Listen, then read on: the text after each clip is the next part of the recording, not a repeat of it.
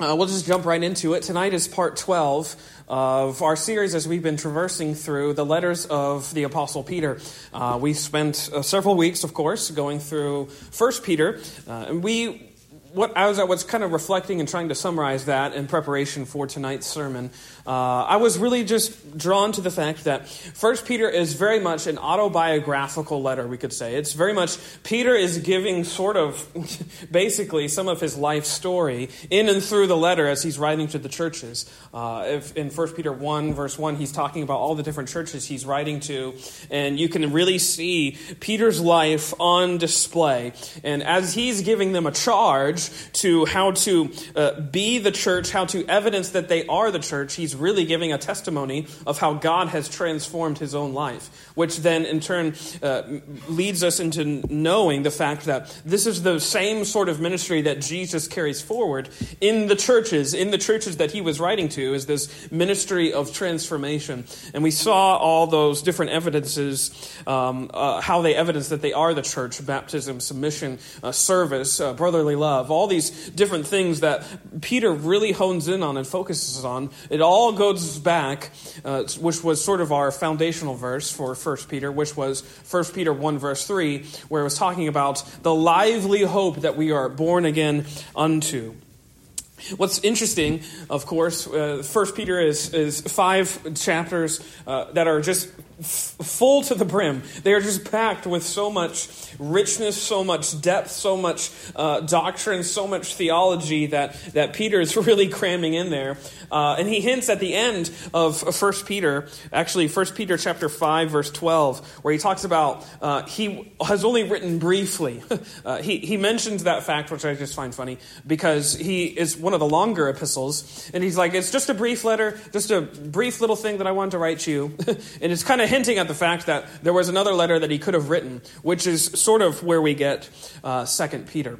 Uh, Second Peter, I've found as I've been reading through it, is a very much uh, it's, it's, it carries forward the sort of foundationalness, if I can make up that word, of Peter's letters. Uh, we sang how firm a foundation, and I really think that what Peter has gone through in the first letter, and now it's going through in this letter, is just that very fact that he's writing about the foundations of the faith that very many of the people that he was around, that he was serving with, that even would come after him, could rely on, could find to uh, have as their uh, certainty.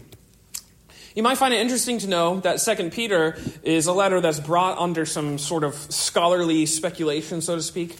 Um, to my surprise, uh, uh, at least, um, some are doubt. Some doubt its authenticity. Uh, some doubt that it is actually Peter who wrote it. Uh, if, if, you read Second Peter chapter two, and then you read the book of Jude, they have lots and lots of similarities in terms of the content, in terms of what they are hoping to address, Uh, in terms of the tone, especially, uh, which has led many to believe that perhaps this is someone else writing uh, Second Peter. Peter. Uh, many also say if that if you examine sort of the Greek syntax and all that kind of stuff, that it, it doesn't sound like Peter. It doesn't sound like the Peter that we are familiar with, so to speak, which I think is okay when you know sort of why that is. Um, and the reason why I don't worry about those those disputes or whatever, those speculations, is because number one, it's the Word of God. Number two, verse one, he calls himself Simon Peter. He says, verse one, Simon Peter, a servant and an apostle of Jesus Christ. Uh, and then, if you go to 2 Peter chapter 1, verses 16 through 18, which we'll cover in a couple of weeks, um, he makes a very bold declaration that he was actually privy, whoever the author is, he was actually present at the Mount of Transfiguration. Uh, those verses are very much reminiscent of that moment. Mark chapter 9, if you want to go there, it's recorded, and also uh, Matthew. Um, but he makes reference to the fact that I was there, I was there at that moment, which also would be a, a very deliberately deceptive thing to do if it wasn't Peter. Uh, if it wasn't Peter, you can obviously uh, make sort of, you can see through, uh, through these uh, sort of sentences that this would be a very egregious forgery, sort of trying to uh, purport something that is perhaps apostolic, which, again, uh, the early church was very much adamant about seeing through those sorts of things. Forgeries, especially letters that were claiming to be apostolic, were very much condemned and thrown out and discarded. Uh, very early on, this letter was seen by very many uh, early church fathers as being very authentic.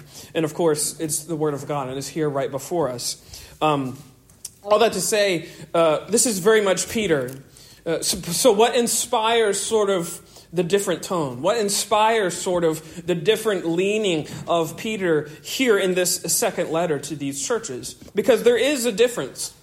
There, there is, I think, uh, sort of a variedness between both letters, and I think that's on purpose. What inspires this letter then? Well, I think this is really, we, we can deduce this from these first four verses. Uh, I think these are very foundational verses, not just for this letter, but for the entire Christian faith, too. Because uh, notice what he says here in the first couple verses of 2 Peter 1. He says, Simon Peter, a servant and an apostle of Jesus Christ, to them that have obtained like precious faith with us through the righteousness of God in our Savior Jesus Christ. Grace and peace be multiplied unto you through the knowledge of God and of, our, and of Jesus our Lord, according as his divine power hath given unto us all things that pertain unto life and godliness, through the knowledge of him that hath called us to glory and virtue whereby are given unto us exceeding great and precious promises, that by these ye might be partakers of the divine nature, having escaped the corruption that is in the world through lust. Of course, as usual with Peter, there's a lot to unpack here. he is really cramming again as much doctrine and rich truth that he can into as small a space as he can. Uh, First Peter was a letter that was written perhaps in the early 60s AD. Uh, here, this is a letter written perhaps most likely in the mid to late 60s AD. And it says, uh, history tells us that Peter was later martyred in Rome, and as you might perhaps know, uh, upside down on a cross. And you can, you can feel this if you keep reading Peter's letter, especially jump to verse 12, because you can feel sort of the imminence that Peter feels uh, uh, regarding this uh, uh, death that is sort of out there for him, sort of waiting for him. Notice verse 12. Wherefore I will not be negligent to put you always in remembrance of these things, though ye know them and be established in the present truth. Yea, I think it meet as, or I think it necessary, as long as I am in this tabernacle, in this body, you could say, to stir you up by putting you in remembrance, knowing that shortly I must be, I must put off this my tabernacle, even as our Lord Jesus Christ hath showed me. Moreover, I will endeavor that ye may be able after my decease to have these things always in remembrance you get this sense that Peter knows something is drawing near, something is very close. His time, and what he, as he says here, to put off his tabernacle is coming very near towards him. Such is why Second Peter has very much the tenor, sort of the tone of almost a farewell letter. You get the sense that here's all the things that he knows, here's all the things that he sees, and he's pouring it into this letter. It's, it's very much a letter of conclusion, of finality, and it's a letter of wanting to establish those that will be there after him in a very solid and certain way. He wanted to, as he says here, put them in remembrance. He wanted them to remember precisely the things that they can rely on for their future days.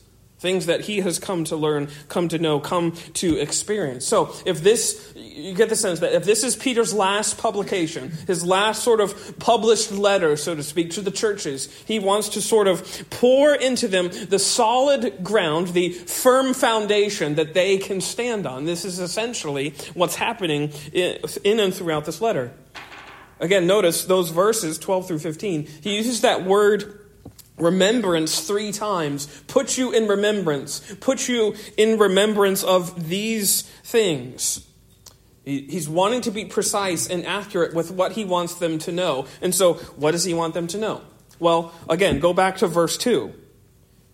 He says, Grace and peace be multiplied unto you through the knowledge of God and of Jesus our Lord, according as his divine power hath given unto us all things that pertain unto life and godliness, through the knowledge of him that hath called us to glory and virtue. Here we have knowledge mentioned twice in these verses. And actually, it's a word that will appear in varied forms some 13 times throughout this letter knowledge, knowing, that sort of thing. It's, it's going to appear often throughout these different chapters in 2 Peter. Even despite being a shorter letter, it's filled to the brim with this idea that Peter is putting them into precise remembrance. That's essentially what this word knowledge means precision or correctness. He wants them to be very precise with what they know, with what they rely on, with what they are standing on uh, as the church. So, as these younger churches are feeling the heat of the persecution that was coming for Christians, again, this is in the heyday of Nero's leadership of Rome. The heyday of when Christians were being tortured and crucified and executed, uh, sort of Colosseum style, for their belief in Jesus. And here, he's wanting to be very precise. Yes, here's what you can know for certain, with precision, with firmness, as their sort of firm foundation. Again, and what is that knowledge? Again, notice verses 2 and 3. He says, the knowledge of God and of Jesus. In verse 3, knowledge of Him that hath called us to glory and virtue. He wants them to know what it means to be the church, that they can know the certainty of Jesus' work for them that Jesus' uh, accomplishments on behalf of the church, not just them, but the church universal, all of the churches that make up Jesus' bride, so to speak, he wants them to know that this is a work that is, has present effects for them and has future byproducts for them as well. It affects them in the here and now and has future certainties that they can continue to, to rely on, continue to feed on, continue to hope in. That's essentially the theme of this letter. This certainty of Jesus' work. In chapter 1, we could summarize it by this is the certainty of God's work or Jesus' work in the present.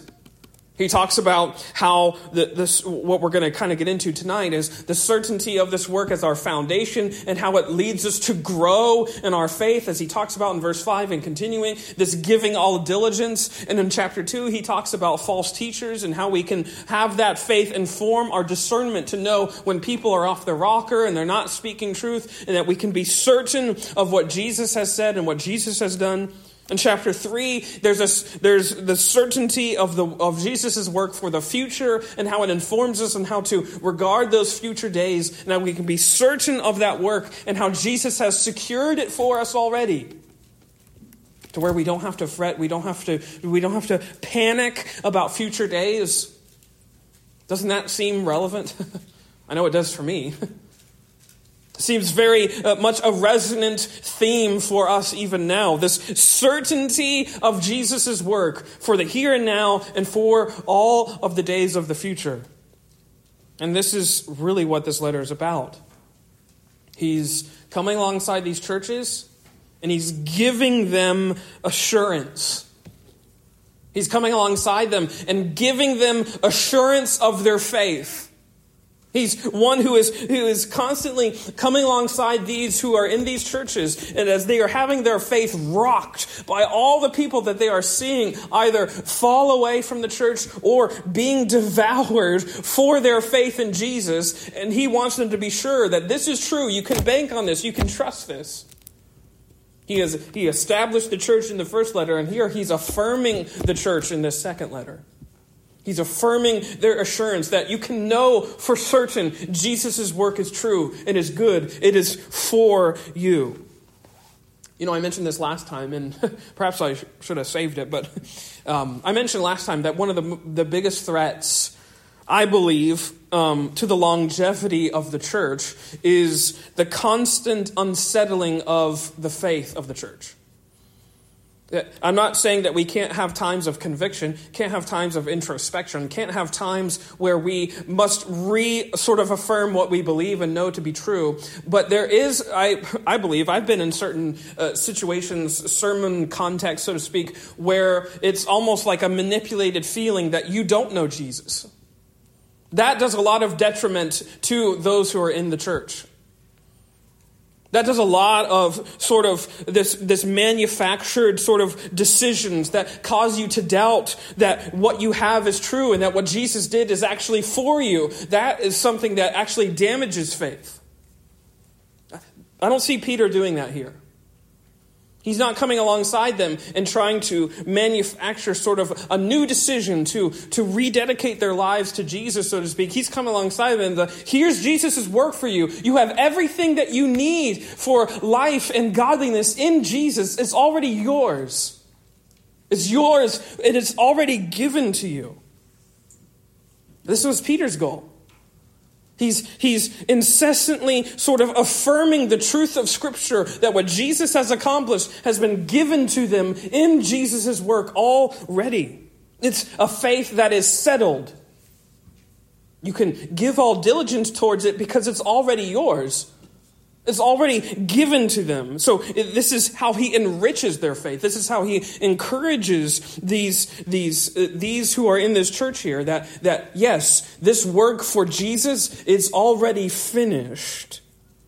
And that's what I would say is my goal as well, is, is to whoever comes to this church to have your faith enriched, or if you are a newcomer to the faith, to, uh, to invite you to this faith. But either way, it is about a deepening and a growing in your assurance. You're growing deeper in your awareness that this work of Jesus is for you. It is certain that He has given it to you, and that you, as a believer in Jesus, can be so sure and certain that you are His. As I said last time, I, I, I sort of really botched the quote from this Dutch theologian last time, but I looked it up and I got it down this time so I can quote it to you, where he's talking about sort of the questioning of your assurance, and he says, the good seed cannot flourish when it is repeatedly dug up for the purpose of examining its growth. and I think that is so true. That if you're constantly digging it up to examine the growth and make sure you can measure how high the stock is, you're constantly uprooting something that should be growing deeper. It, could, it should have its roots being firmly planted and firmly going deeper and deeper into the solid foundation of who Jesus is and what he has done for you. Which is, again, what I think what discipleship is all about. It's not about having these different methods and checklists of examination to ensure to where we can get assurance. Discipleship is about a growing awareness that jesus' work is for us and we can be certain of that by faith. And that work affects all the different tendrils of our lives all the different facets of who we are as human beings, as men and women, as sinners that have been redeemed by grace, that work of Jesus affects every single facet of that life. This is what I think Peter's doing. He's not manipulating new decisions for Jesus. He is examining and he is, and he is encouraging this church through the assured work that they can have in Jesus Christ. And notice what he does. This is the assurance that the church can have. Notice where it's rooted. Verse 1. He's an apostle and a servant of Jesus Christ. Notice, to them that have obtained like precious faith with us through the righteousness of God and our Savior Jesus Christ. The righteousness of God. This is the prevailing theme of not just this letter, but the letters of the Apostle Paul. This is the sort of tenet of the Christian faith that radically has changed the Christian faith back in the 1500s.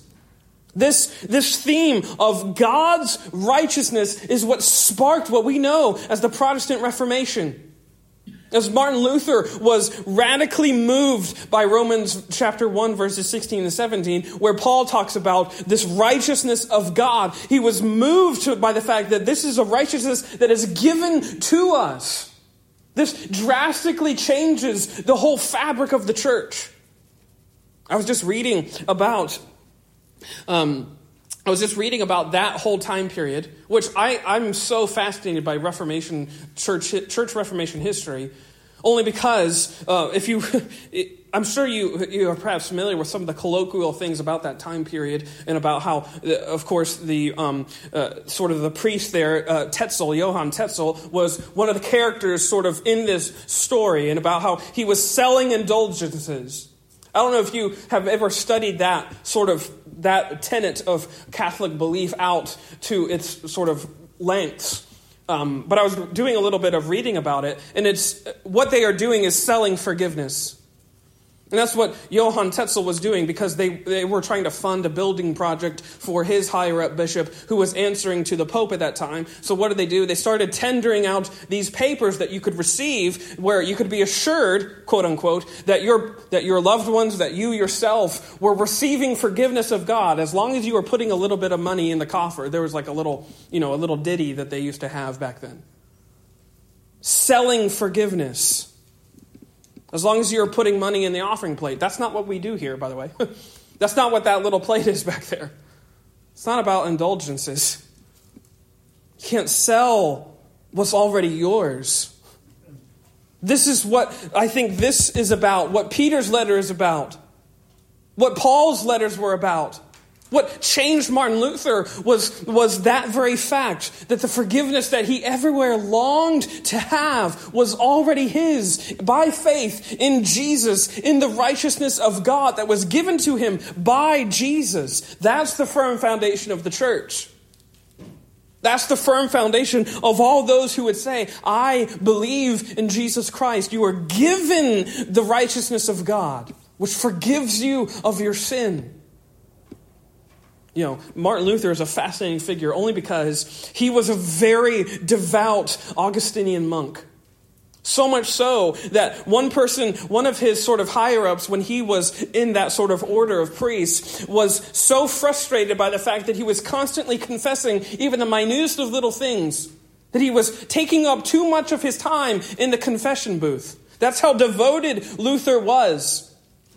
And very much so that this affected Luther uh, longer in his life because he was always afflicted by this constant idea that he wasn't measuring up. And that's the whole point. Because he was going about it through man's way. He was going about it through jumping to verse 5 before he got to verse 1. He was going about it by giving all diligence without realizing that God had already given him everything that he needed for life and godliness. He was jumping ahead. He was going about it eh, as if he could master the righteousness of God. And in fact, Luther ends up becoming so angry at God. Why would you give us this command that I cannot keep? Because I cannot find assurance on my own. I cannot find the peace of God by myself, on my own, through my own works. And that's sort of the whole point. he couldn't. And that's when he read Romans. Well, let me just read it. It's very similar to 1 Peter 1 or 2 Peter 1 1 here, but Romans 1:16 is sort of the the you know the, the colloquial thing, the spark that lit the flame of the Reformation, you could say.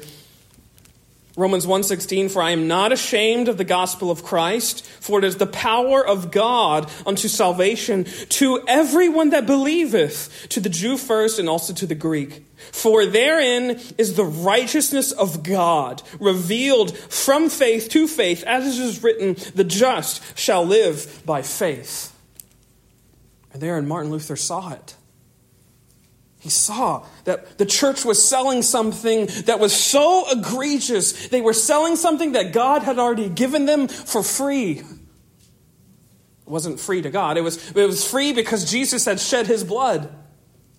And the church was trying to profit off of it. They're trying to make a buck off of selling what Jesus says here, take it, it's yours by faith. This, I see, is what Peter's doing. He's bringing to the fore again the righteousness of God. As he is seeing, you can see it. I could just see Peter as he knows that his demise is coming, that he is about to have to put off this earthly body, this earthly tabernacle. He sees that what is going to keep the church afloat is not the fact that they will be so rigorous in their righteous life. What is going to keep the church afloat is the firm foundation that the righteousness of God is given to them by faith in Jesus. That's what keeps the church standing. It's not them, it's Jesus. It's not their efforts, it's Christ alone. That's the only righteousness that redeems and rescues and, and, and brings sinners out of condemnation and into certainty, is the righteousness that God gives by faith in Jesus. This is the foundation of the church. And this is what he says. This is that, as he says back in verse 1, this is that precious faith that we have through this knowledge of God and of Jesus. It's this knowledge of, of righteousness that has already been accomplished on your behalf and is given unto us. Notice again verse 3 and 4. According as his divine power, Jesus' divine power, hath given unto us all things that pertain unto life and godliness through the knowledge of him that hath called us to glory and virtue, whereby we are given unto us exceeding great and precious promises, that by these ye might be partakers of the divine nature, having escaped the corruption that is in the world through lust given unto us. This is Jesus' ministry. It's a ministry of giving. Giving so much so that we don't have to work up or work into getting it. This is, this is the, this is the, what is so incredibly foundational and so radically different than what we're often accustomed to uh, being familiar with. But as, as you notice here, we give all diligence, as he says there in verse 5, not so that we can have the righteousness of God, but because we have the righteousness of God. That's not just semantics. That's not just grammar. That's the gospel. This is sort of the whole point of the Reformation. That there was all these things that you had to do so that you could get something, as if it's sort of this carrot that's dangling at the end of the hook that you're so working after.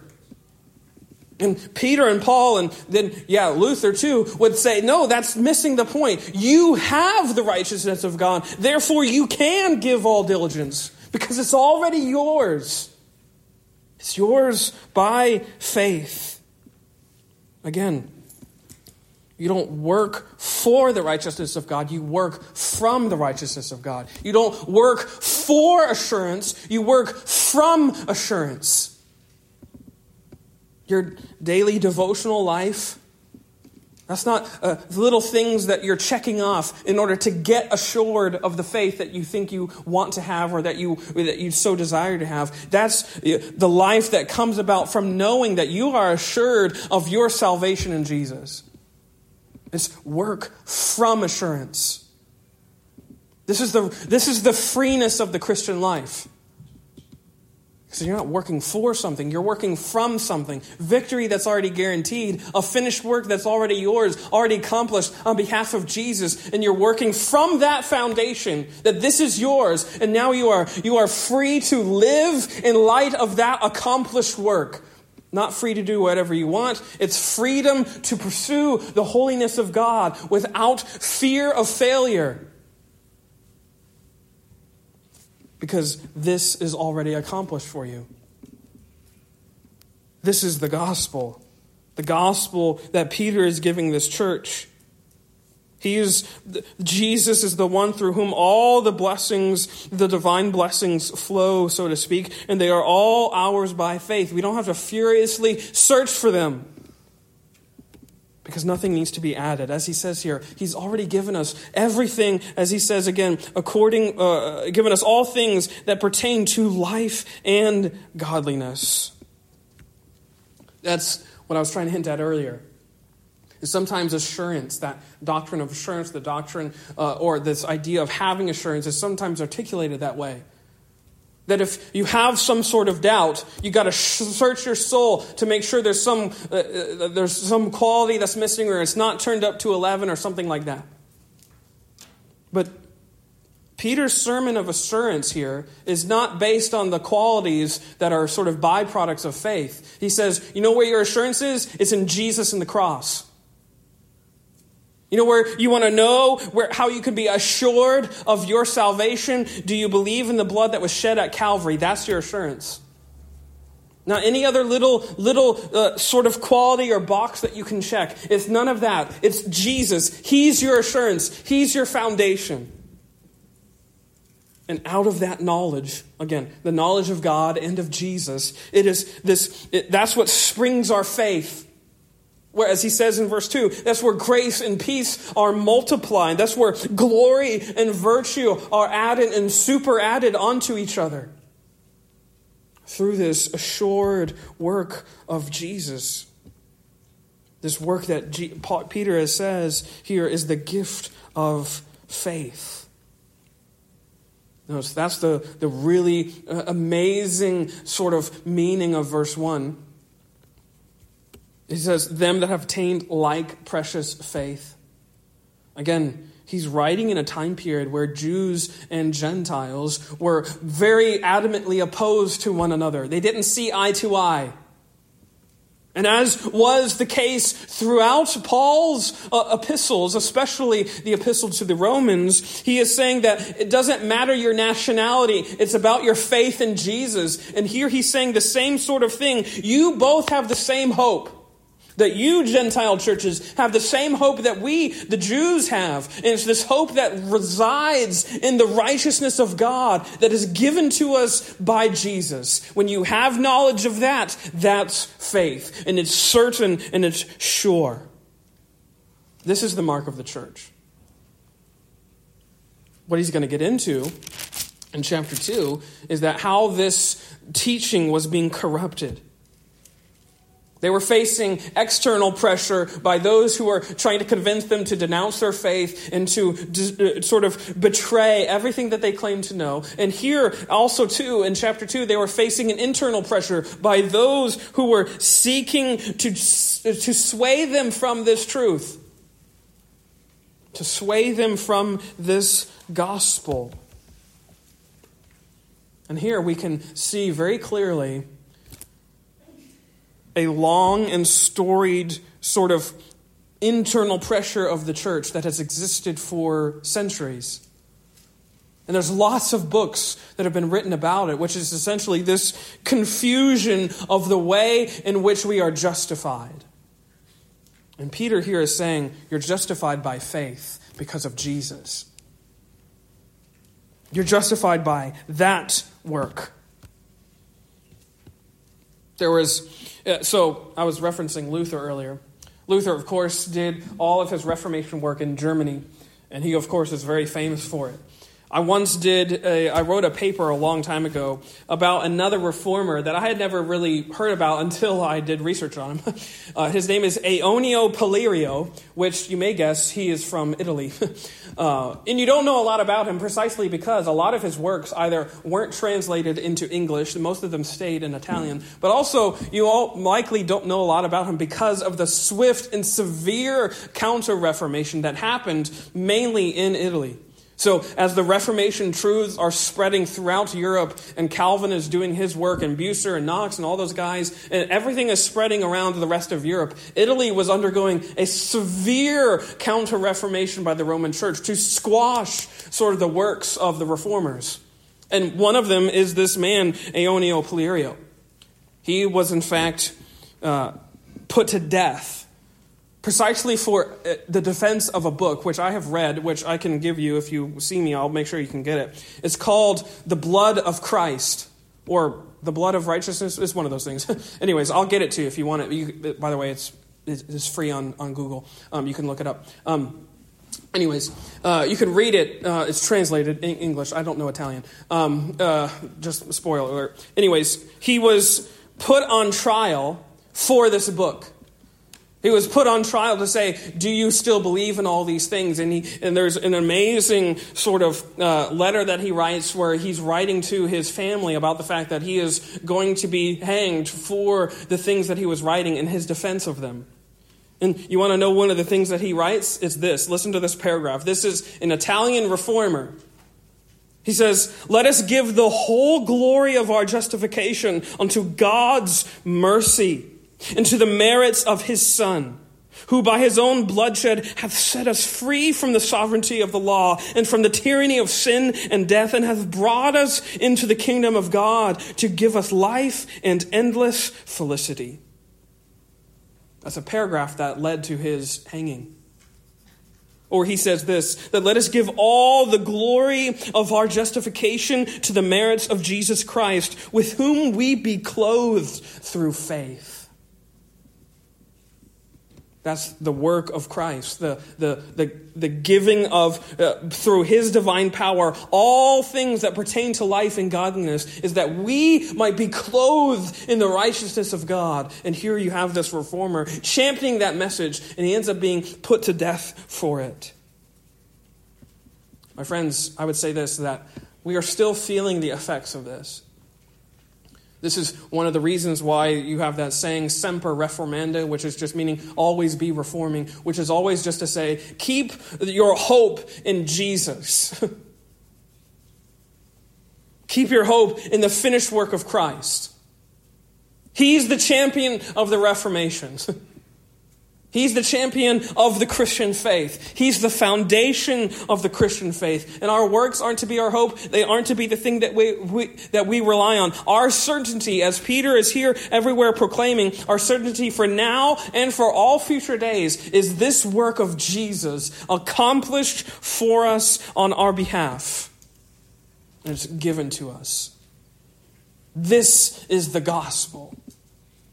You work from assurance, from an assurance held out to you. You can be confident in this Jesus' blood for you, Jesus' righteousness for you.